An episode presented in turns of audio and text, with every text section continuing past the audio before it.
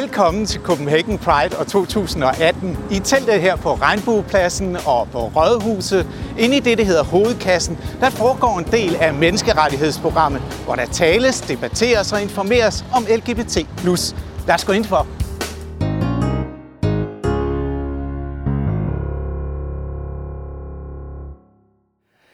Hej alle og velkommen i debatteltet. Jeg hedder Jaks og er lige nu fra Copenhagen Pride. Jeg er mange år i øh, L G B T og queer-aktivist, og jeg vil snakke lidt med jer om, hvad Pridens, skal vi sige, interessegrupper, øh, alle dem, der deltager i Pride, alle dem, der deltager eller ellers øh, kæmper aktivisme øh, i forskellige L G B T-organisationer, hvad har de til fælles? Det bliver øh, en snak om køn og om normer, en, eller skal vi sige forventninger, som jeg kalder det i dag. Øh, Det bliver ikke en fortælling om, hvad de forskellige bogstaver står for, øh, og hvad de øh, forskellige flag, hvem de repræsenterer.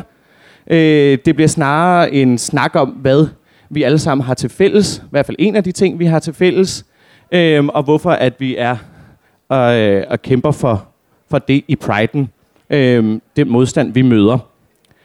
Øh, derfor så håber jeg, at jeg kunne afdække det lidt, så I forhåbentlig får, øh, får afdækket en lille smule ting. Jeg kommer ikke til at lære jer, hvad en øh, transkøn eller biseksuel er, men forhåbentlig så får I en lille smule blod på tanden øh, til for eksempel at deltage i andre events øh, i løbet af programmet, øh, og forhåbentlig så bliver I lidt mere forvirret, end I var til at starte med. Ikke? Og hvis der er ting, I ikke forstår, som jeg siger, begreber eller udtryk, så findes Google. Nå, hvad har vi så alle sammen til fælles under L G B T Q I A? Akronymet, alle os, der er en del af regnbuefamilierne. Hvad har vi til fælles?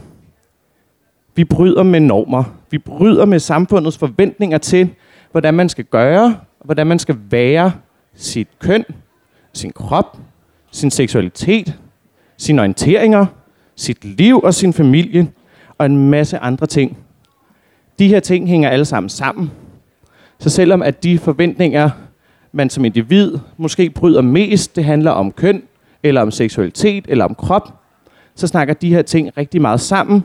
Og det er en af grundene til, at vi alle sammen, selvom at vi er mange forskellige personer, der har mange forskellige udfordringer, hvorfor vi kæmper sammen. Hvad er de her forventninger så for nogen? Hvad er det for nogle forventninger, man bryder? Man bryder forventninger om, at vi alle sammen i samfundet er heteroseksuelle. Man bryder forventninger om, at vi alle sammen i samfundet er monoseksuelle, er ciskønnet, at vi alle sammen i samfundet har et entydigt fysisk kønsudtryk, at vi alle sammen lever vores liv og vores familie på en bestemt måde. Altså, så bryder vi med forventninger, der omhandler vores køn og vores seksualitet. Det er mange forskellige former for forventninger, der kommer til udtryk på rigtig mange forskellige måder. Og de kan være meget individuelle, hvordan man oplever at bryde med de her normer, de her forventninger. Og der er en del ting, der går igen for os alle sammen. Så skal jeg huske at sige, at når man render rundt ude i verden, så ved folk jo i virkeligheden ikke, hvad ens identitet er. Hvad for et flag, man øh, selv tager på til Priden, hvad for et bogstav, man identificerer sig med, men man rammer stadigvæk en masse forventninger til det. Også selvom det måske er øh, forventninger, der i virkeligheden ikke passer til ens identitet, men der er stadigvæk nogle ting, man bryder med i samfundet. Der er stadigvæk forventninger, som man ikke lever op til, og som man gør på en anden måde, end samfundet forventer af en, og til de mennesker, man møder, forventer af en. For at forstå de forventninger, øh, vi alle sammen møder, og vi alle sammen bryder. Nu ser jeg os alle sammen. Så mener jeg alle os, der er en del af regnbuefamilien. Alle os, der deltager i Priden. Og som forvis, at det er en modstandskamp og en fejring. Øh, for at forstå de her forventninger, må man forstå konsekvenserne. Øh, og det er ikke konsekvenser, der går en til en med forventninger øh, på nogen måde. Konsekvenserne er mange forskellige, og nogen oplever dem i højere eller mindre grad. Men generelt, og det er det, jeg vil fortælle jer i dag, der er nogle generelle konsekvenser. Jeg deler dem op her i, i mit oplæg i dag, har jeg delt dem op i fire grupperinger eller kategorier af konsekvenser. Kan I stadigvæk høre mig, selvom der er lydprøve? Så er det bare mig, der bliver distraheret. Øhm, hvad skal jeg i gang med at sige? De fire grupperinger, jeg har delt dem op i sociale, juridiske, medicinske og personlige. Øhm, under de sociale, øh, så er der især det, der hedder, jeg kalder tolerance. Dejligt ord, et ord, vi bruger rigtig meget, et ord, vi snakker om, et ord, vi altid synes er fantastisk. Jeg kommer i dag for at fortælle jer, at det er fucking nederen. Og vi hader tolerance. Så ved I det. Jeg øh, snakker tit om det, jeg kalder positiv tolerance. Det er, når man får at vide, at man er modig. Hvor er det flot, at du tør. Ej, hvor fantastisk, at du gider. Eller spørgsmål om, hvordan er det egentlig, din krop er? Gider du lige at give mig en makeover, fordi du åh, oh, så fabulous. Kunne vi ikke lige gøre det? Når man stiller spørgsmål, giver kommentarer, som man aldrig vil give til folk, der ikke bryder med nogle forventninger. Der ikke bryder med de forventninger, man har. Den anden form for tolerance, negativ tolerance, det er selvfølgelig ikke, fordi den positive er god på nogen måde. Men den negative tolerance, det bliver der, hvor at man får at vide, at det er bare en periode. Det er en fase, du er igennem. For at vide, at man er syg. For at vide, at den partner skal du i hvert fald ikke tage med herhen. Det tøj skal du i hvert fald ikke tage på her. Det gider vi ikke at se på. Det gør vi os ikke i. To sekunder.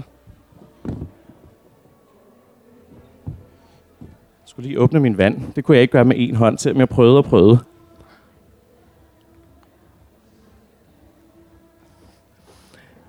I de negative tolerance, så ligger der også forskellige former for vold, man møder rundt omkring, når man går. Min sidste del af, af tolerance kalder jeg for udslettelse. Negativ tolerance og udslettelse ligger så meget op ad hinanden, og nogle gange så over, øh, overlapper de en lille smule. Men under, øh, under udslettelse, så er der igen vold. Det kan være psykisk, og det kan være fysisk vold. Der ligger også, at man ikke bliver omtalt med sit rigtige navn og pronomen, eller køn. Der ligger også, at ens partner og familie ikke bliver inviteret med til familie komme sammen, og, eller man ikke snakker om dem, at ens liv ikke bliver accepteret og anerkendt hos dem, man ellers bevæger sig rundt sammen med. De her ting, de sociale konsekvenser, det er ikke ting, der sker kun, når der kommer en hen og siger noget, kun når der kommer en hen og slår, kun når der sker de her ting. De sociale konsekvenser er hele tiden. Samfundet insisterer på, at man altid er seksualitet og køn, at man altid er de her ting, fordi man altid bryder med forventningerne. Så man render ind i de sociale konsekvenser, selvom man bare er morgentræt og opdaget, at man manglede mælk, og skyndte sig ned i Netto, for at se, om man kunne finde noget mælk. Selvom man bare skal det, så går der alligevel en diskussion igennem, oftest meget ubevidst. Hvor mange forventninger gider jeg bryde med i dag? Skal jeg butche mig selv lidt op? Skal jeg måske gemme mig lidt bag en stor sort hættetrøje, og så håber jeg undgår en masse af de her ting. Ting, som kroppen og hjernen ofte gør, uden nogen opdager det, og uden man selv opdager det. Næste gruppering, gruppe af konsekvenser af den juridiske, det er den, vi snakker rigtig meget om, og som politikerne elsker at snakke om, øh, fordi det er det rent juridiske, det er det lovlige, og det er de, øh, den lovgivning, vi skal ændre, når vi ændrer at et par af samme køn må blive gift, når vi ændrer, at vi fjerner transkønnet fra listen over øh, psykisk sygdom i Danmark, så er det nogle af de juridiske ting. Der er stadigvæk rigtig mange juridiske problemer, og nogle af de konsekvenser er, den ene er for eksempel usynliggørelse. Vi eksisterer ikke altid i lovgivningen, og når man ikke eksisterer, så kan man risikere at blive diskrimineret, eller man kan risikere ikke at få det, man egentlig har ret til. Få den hjælp, få den behandling, hvad det nu skulle være, man ikke har ret til, fordi man ikke eksisterer, eller ens familieform ikke eksisterer, ens liv ikke eksisterer i lovgivningen. Den anden juridiske konsekvens af proaktiv udslettelse. Her snakker vi de ting, som gør, at man ikke kan leve sit liv, og at man ikke kan leve sit liv frit. Det kan både være, at det er, fordi der er lovgivning, der kriminaliserer ens liv. Det kan også være, fordi der er lovgivning, der på ingen måde anerkender, hvem man er og hvad man har brug for. At man i Danmark, den måde, at interkønnede og transpersoner bliver behandlet på i lovgivningen og set på og forstået i lovgivningen, er for eksempel eksempler på det her. De medicinske konsekvenser, der er igen usynliggørelse. Dem af jer, der har hørt debatten lige før, ved for eksempel, at kvinder, der har sex med kvinder, på mange måder er meget usynlige i, i det danske sundhedssystem. Øhm, og der generelt er, når man ikke er skrevet ind i de forskellige sundhedslove eller sundhedsprocedurer, så kan man heller ikke få den behandling og den hjælp, man har brug for. Øhm, de usynlige kan også være, hvis man bliver nødt til at oute sig selv, eller ens læge gør det for en. Det skaber hurtigt en akavet stemning, så det gider man ikke at gøre særlig ofte. Den anden del af de medicinske konsekvenser kalder jeg igen proaktiv udslettelse. Jeg blev fan, da jeg havde skrevet det første gang, så tænkte jeg, den tager vi lige igen. Men her har vi, øh, her har vi igen den måde, vi behandler transpersoner og interkønnede på i Danmark. Vi har også den forståelse, der ofte er i sundhedsvæsenet om, at alle mænd, der har sex med mænd, de er syge, uanset hvad. Det er en øh, forståelse af, at alle kvinder, der har sex med kvinder, de har ikke rigtig sex. Derfor så tjekker vi dem ikke for kønssygdomme. Vi screener dem ikke altid for det kræft, øh, de forskellige kræftscreeninger, de har brug for, som vi ellers screener alle andre, fordi de ikke har rigtig sex. Ikke? Og jeg kan blive ved og ved med eksempler, men det vil jeg skåne jer for og hoppe videre til den sidste øh, af mine fire grupperinger fra i dag. Øh, de personlige. Alle de her konsekvenser, når man bryder med forventninger, de taler sammen. Det er ikke fordi, at hvis man møder en, en medicinsk barriere og får den konsekvens, at det så ikke også smitter af på de andre ting. Det gør det selvfølgelig, og det hele bunder i de personlige konsekvenser, de psykiske konsekvenser. Her øh, er det især tragedien, man kalder den. Det er døden, det er selvmord. Det er overrepræsentation og i forhold til kræft, i forhold til rigtig mange forskellige sygdomme, øh, som vi ellers kan rigtig meget, øh, uh, som vi ellers ved rigtig meget om i Danmark. Det er angst, det er depression, det er isolation og ensomhed. Og det her, det er kun de ting, som har et navn. Fordi der er fandme også mange, der render rundt og kæmper med en masse ting, men som ikke helt er nok til egentlig at være angst, måske. Egentlig ikke er nok måske til at blive forstået som depression. Nogle gange er det. Nogle gange er folk bare vant til, at det sådan livet er. Og nogle gange, så er det bare lige lidt anderledes end det. Det bliver ikke helt forstået, for det passer ikke helt ind i kategorierne. Så må man selv ligge og rode med det. Den anden og sidste del af de personlige konsekvenser, jeg vil snakke om i dag, kalder jeg frigørende. Frigørelsen, det er Pride-bevægelser i hele verden. Det er international modstand, uanset kultur, sprog, mod det lort, der ellers rammer folk.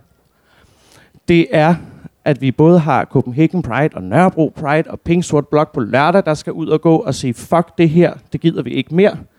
Det er aktivisme og potentiale hos rigtig mange mennesker, der fandme er seje og gør rigtig, rigtig meget. Og er ligeglade med, hvad herre og fru Frikadelle fra Slagelse egentlig mener om deres liv, fordi de vil bare gerne kæmpe og sige, fuck jer, jeg har det fandme faktisk fedt.